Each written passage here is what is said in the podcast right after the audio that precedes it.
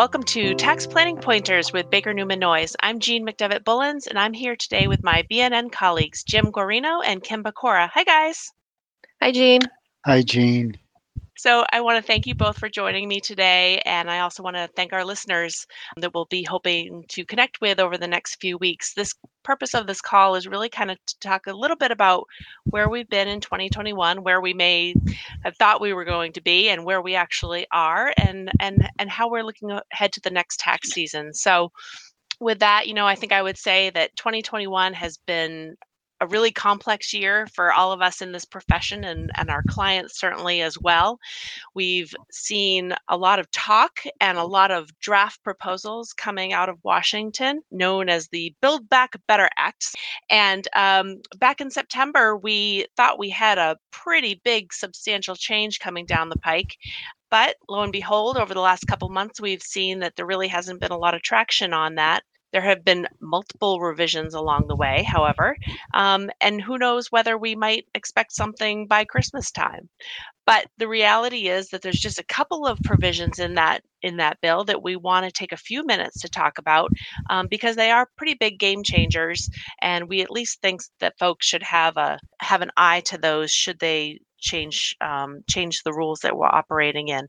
And really, the big ones revolve around retirement planning concepts and and and Roth uh, plans in particular.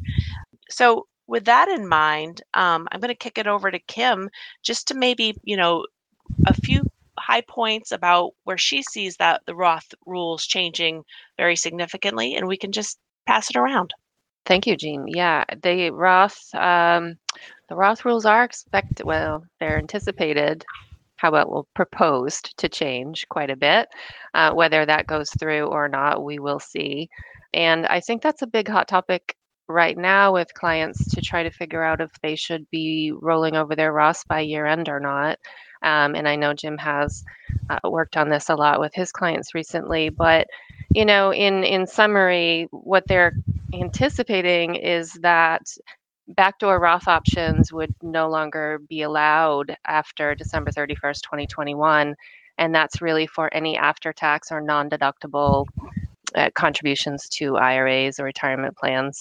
And then as of December 31st, 2031, they're expecting any other kind of Roth rollovers to no longer be effective. So that would be any uh, pre tax Roth rollovers, any retirement plans, employer sponsored plans. So that begs the question of should I roll over my Roths now? Maybe that's not the income you were expecting to take into 2021, but it is uh, something to consider if you already had that plan in place. Maybe you had a, a, plan to do your Roth conversions over the next couple of years. Maybe you want to accelerate that into 2021 to to take advantage of that, just in case this passes. This would be a, a big change for a lot of people, and uh, one tax strategy that that people have been um, taking advantage over the past couple of years it, to eliminate that that that is something to consider right now. Jim, what is your thoughts on that? I know you've been working hard with your clients on that right now. Mm-hmm. Mm-hmm. Yeah, um, Kim and Jean, just thinking back, you know, I wanted to just touch upon Jean's comment in terms of what 2021 has been for, for us as, as tax practitioners and, and tax advisors. When when you reflect back on what the president had proposed back in the spring and pretty much what what we were planning for and, and we're getting our clients ready to be prepared for uh, coming through the spring and into the summer and, and perhaps even early fall. It was all about increases in tax rates and perhaps a, a, significant reduction to the estate to the estate gifting exemptions. And so we were all preparing for that, right? We were we were planning to do the the unthinkable, which was accelerate income and and and defer expenses because usually it's just the opposite right and and so that was kind of the game plan coming into the fall and then all of a sudden that goes by the wayside and to, to Jean's point, we're really looking in terms of what Congress is considering and debating at the moment. We're, we're looking at a very, very changed landscape. in terms of what could be new tax law next year. And and really right now we're not focusing on higher rates per se. I mean that at least for the moment seems to be off off the table and and doing away with a, a reduced uh, exemption eh, for state and gift purposes seems to be on hold. And so really it comes down to the basic blocking and tackling that we would normally be doing at this time of the year. Mm. And what what seems to be I, I'm I'm just thinking back to recent conversations that I've had with clients. Really the the, the hot button topic for them has been, well, hey Jim, you talked to me about doing this Roth conversion thing, right? Well, does it still make sense to me? And if so, what do I need to do and what do I need to know? So really, Kim, I think Roth conversions are, are are still something that need to be contemplated over the next few weeks before the end of the year, and whether or not they are um, completed by clients, um, if in fact they want to utilize a deduction strategy along with that. So really, what it it's kind of a one-two punch. We're we're bringing into this year additional taxable income but we're looking to offset that income by either bunching deductions, whatever those might be, or for the philanthropic, just looking at making uh, larger than normal charitable deductions. And and really uh, the game plan there is utilizing a donor advised fund to make a uh, larger charitable contribution this year and uh, help to defray the, the tax impact of that Roth conversion. Those seem to be the topics that, that, that I'm talking to clients about. I'm curious if if either of you have, have had anything that has segued into a different direction. Everything's been different since the spring, as you mentioned, right? Uh, we were mm-hmm. doing projections for capital gains rates increases in the spring to for to help people understand what that impact would be for them. And now all of that is off the table. So we're back to the normal kind of accelerate your income and accelerate your deductions and and defer your income into next year. So uh, the bunching of the charitable contribution is important. It's also important to remember that they have extended the 100% of AGI cash contributions through mm-hmm. 2021. So you have a mm-hmm. little bit more time to take advantage of that. And that's where uh, I'm seeing people being able to really help their 2021 situation in this un- uneasy time of not knowing what's coming next. Mm-hmm. I think Kim's point early on, you know, about people who already were considering a Roth conversion, right? I mean, I think for those folks, those are the ones that really need to give this the the deeper dive. If that wasn't even on somebody's radar, I can't say that I'd all out of the blue think, wow, they should really do a, a Roth conversion because going forward they're not going to be able to do it. You know, I right. think that uh, I I, I think uh, it's much like it's much like a family gifting um, strategy. Like if you weren't planning to do gifting for your family before to an ex- to a very significant matter then manner then why would you you know do it just because the exemption is going away let's not let the tax uh, tail wag the dog you know so to speak so i think these tax moves have to be in line with people's overall you know desires for their for their life and for their family's life but i think for people that uh, perhaps work considering a Roth conversion and looking at, as Jim points out, the charitable deduction opportunities or someone who has a large net operating loss that they could mm-hmm. utilize. You know, people that do have some of these tax benefits, if you will, sitting there that they can can take advantage to ha- help soften the blow of the mm-hmm. Roth conversion. So. Mm-hmm.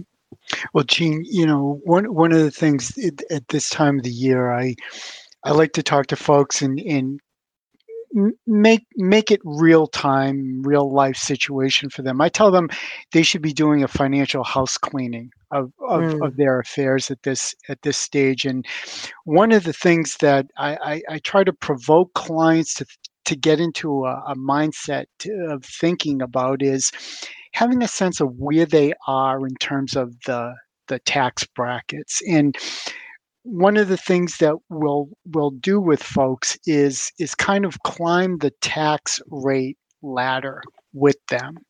And and knowing where especially at this time of the year we've we've gone through 11 months of the year. We've got now you know a few weeks left in in 2021 so folks have a pretty good sense in terms of what their income is going to be. And this this recent conversation that i had with a client it was focused on the the tax rate arbitrage we were trying to keep them to not exceed the 24% tax rate bucket. So essentially, they had room in their their bucket to fill with Roth conversion income. And and the, the key for them was not to jump into the next tax bracket, which was significant. They'd be going from the 24 to the 32% tax bracket. Mm. So we wanted them to pick up income, but not too much income, right? So we're, we're, we're going through and we're measuring the, the tax impact. And, and then there were a couple of the points that came up with regard to why they should be doing a Roth conversion. And it really didn't have a whole lot to do with their tax bracket. It had to do with future planning.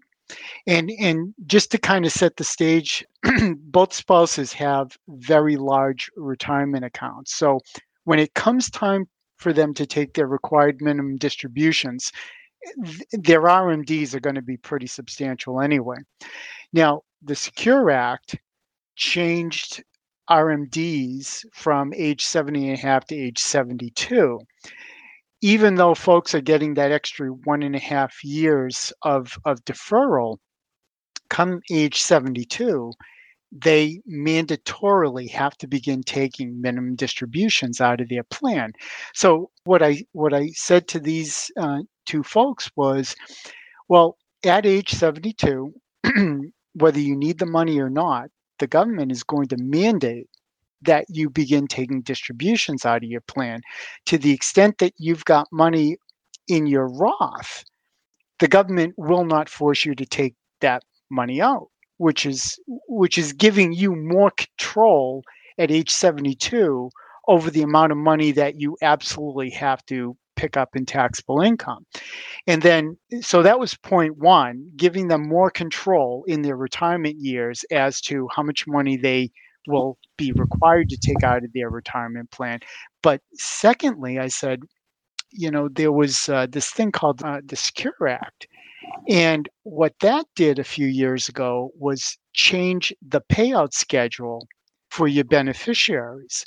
So if a non spouse, and I'm generalizing here, but if a non spouse inherits a retirement account, they have 10 years to take that money out. And so what I suggested to them was you don't know where your beneficiaries are going to be, what tax bracket your beneficiaries are going to be in the year that they have to take that money out of the plan, assuming that they inherit this money. If you pay the tax dollars now by doing a Roth conversion, you've essentially made a tax free gift to your beneficiaries mm-hmm. when they need to begin taking this money out after the two of you pass on. That's not a bad deal. And so, really, what I was trying to do for them was to give them somewhat quasi non tax reasons for for doing a Roth conversion and I think that's really where folks like us can can add value for our clients. It it it it's giving them educated choices to decide what may make sense for them to do today or tomorrow so that they can kind of dictate their their future and and i think that's really the value add for for what we do to contribute to our relationship with our clients. I just mm-hmm. forgive me for going on. I just you know that was something that just happened recently and and it had less to do with taxes and more about planning for their their future uh, children and grandchildren and I thought it might be appropriate for folks who who are listening to the to the podcast. Well, I, I think that's that's great, Jim. I mean, and I think that example just highlights how important it is for for people to be having these conversations with us or other advisors or all together at, at one table because everyone's circumstances are so unique. And to say that one tax planning tool or technique can ever possibly fit the needs of everybody is obviously an impossibility. But even to get to the nuances of like, you know, well, what class of people does this really apply to? Even that is really challenging because in my head, where I went was right. So you have a taxpayer with a, a, a sizable, large estate, an estate that's, you know, likely subject to um, federal and state estate tax down the road. Uh, to your point, if they can do the conversion, they pay the income tax on it. That reduces their estate mm. and and mm. they're passing on this asset to their yes. beneficiaries on which the income tax has already been paid it's like a it's like a double benefit mm-hmm. at, at, the very least a double yeah. benefit so Absolutely. you know but that same tool or same technique might not benefit somebody else in a lower lower asset bracket right. so it's it's uh it's really good. I've had a lot of great conversations of late with clients and i tried to honestly i used to go into conversations trying to have a pretty firm agenda. These days i just i want to keep it pretty loose because yeah. right? Kim what do you think? I mean aren't those the best conversations?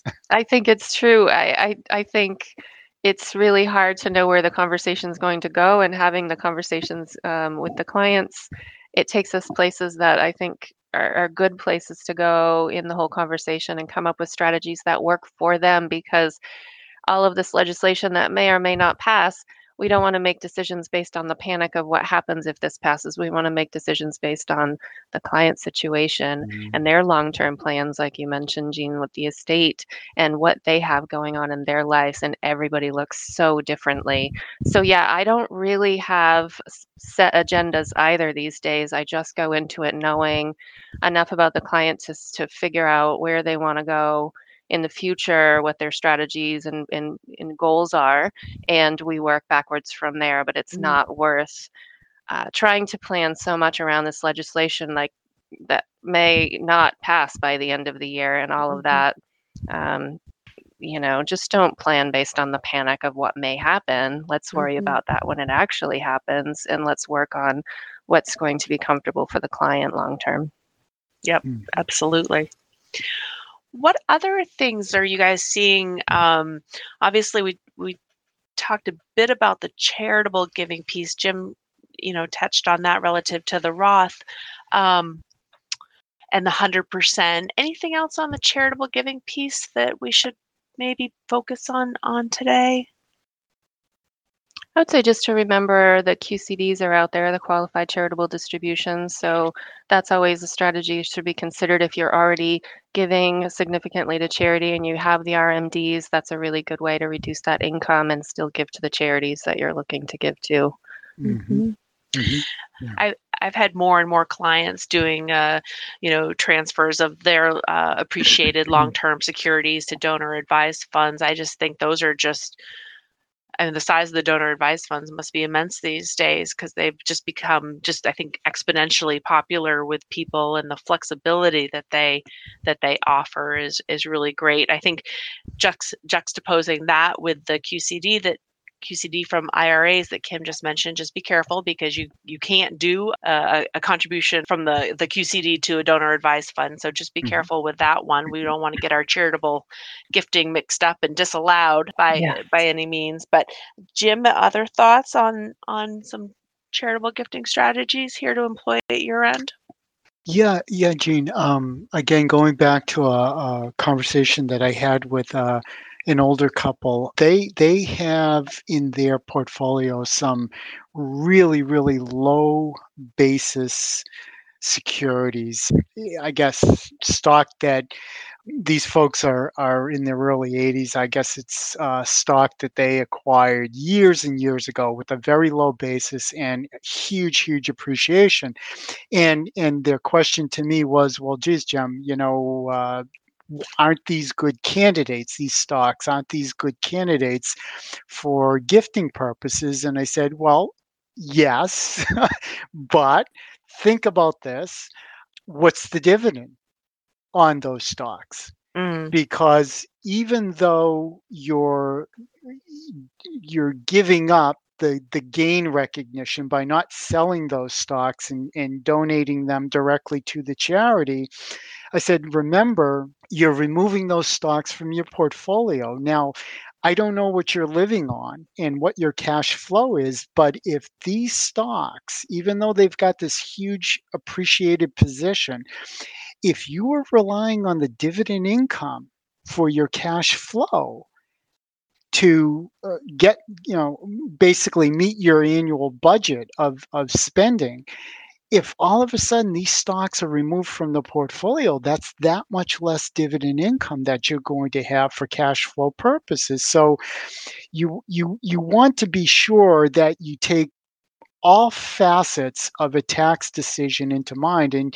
Jean, you said it earlier, you never want the tax tail to wag the the the investment dog or the financial dog. And here's a perfect situation where you think that you're doing something really smart by by avoiding this gain recognition and using these securities to uh, to make your charitable gifting, but in reality now you've given up uh, a portion of your cash flow.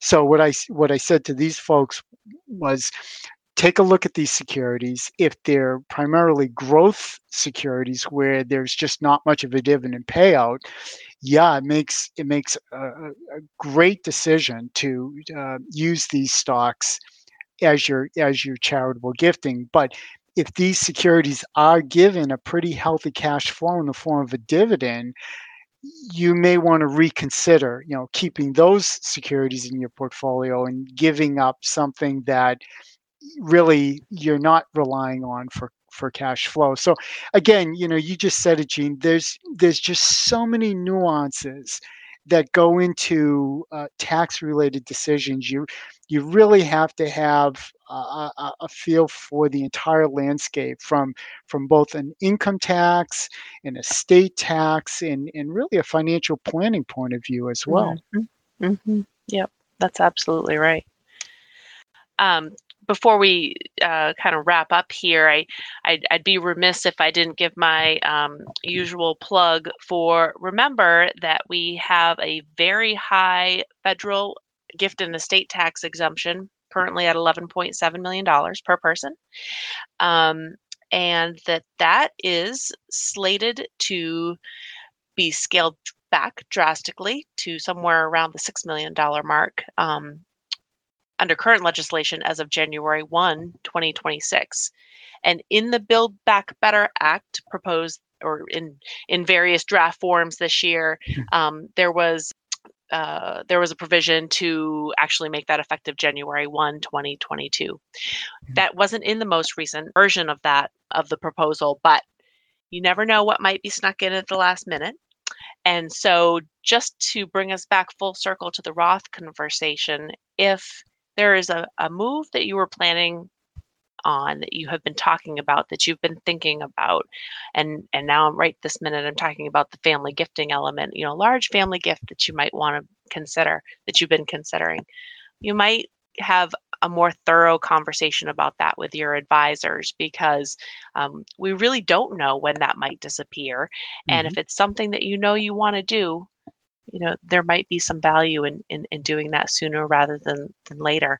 Before i kind of close this out jim kim anything further you'd like to add on that point? No i think that's a great point Jean. it's really all about the long-term strategies. We've certainly seen people taking advantage of the gifting just in case something happens um, in the future with that exemption amount.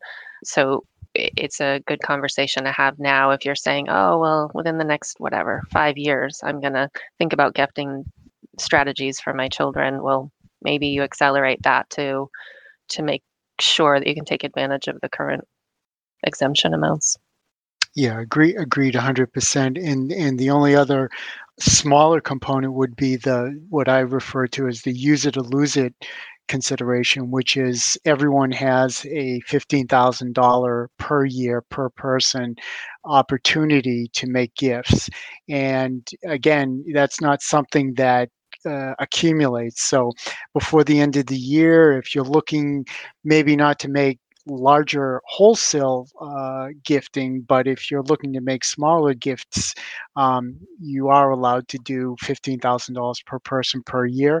And if you're thinking about funding uh, a child's education account, you can do a, a massive lump sum gift contribution to a 529 plan and and make a gift as as large as $75,000 which re- represents 5 years at $15,000 per year of a lump sum gift into the 529 plan. So those are the two things that I always like to give folks a, a last minute opportunity to take advantage of because once the clock tolls at uh, midnight on December 31st, that fifteen thousand dollars per person is is gone, and you've given up an opportunity to to get some short term gifting out of the way. And that goes to sixteen thousand in 2022. So that's Mhm. a increase that people should be aware of. Absolutely. That's great. Mhm. All right, Jim Kim, thank you so much for joining me today. And thank you for such a really, really great discussion. I know we kept it brief today, but we want to, to uh, bring some highlights to our clients and, and, and spur our clients to, to give us a call and, and let us um, help you have a, a further, more developed conversation on, on some of these topics as, as, it, as it meets your needs. So, Jim, Kim, thanks so much. Thank you. Thank you, guys. Jean. It's a pleasure. Thank you, everyone, for tuning in, and I hope you found this episode helpful. Stay tuned for more tax planning pointers as we move forward. See you next time. This podcast is brought to you by Baker Newman Noyes. The information contained in this episode is based on data available as of the date of its release. BNN is under no obligation to update this information as changes occur. BNN podcasts, events, and publications are intended to provide general information to our clients and friends. It does not constitute accounting, tax, or legal advice, nor is it intended to convey a thorough treatment of the subject matter. The information in this podcast may or may not apply to your individual situation. Consult a tax professional for help applying these concepts to your personal circumstances. Please contact Baker Newman Noyes for additional assistance at info at bnncpa.com. More information can be found online at bnncpa.com.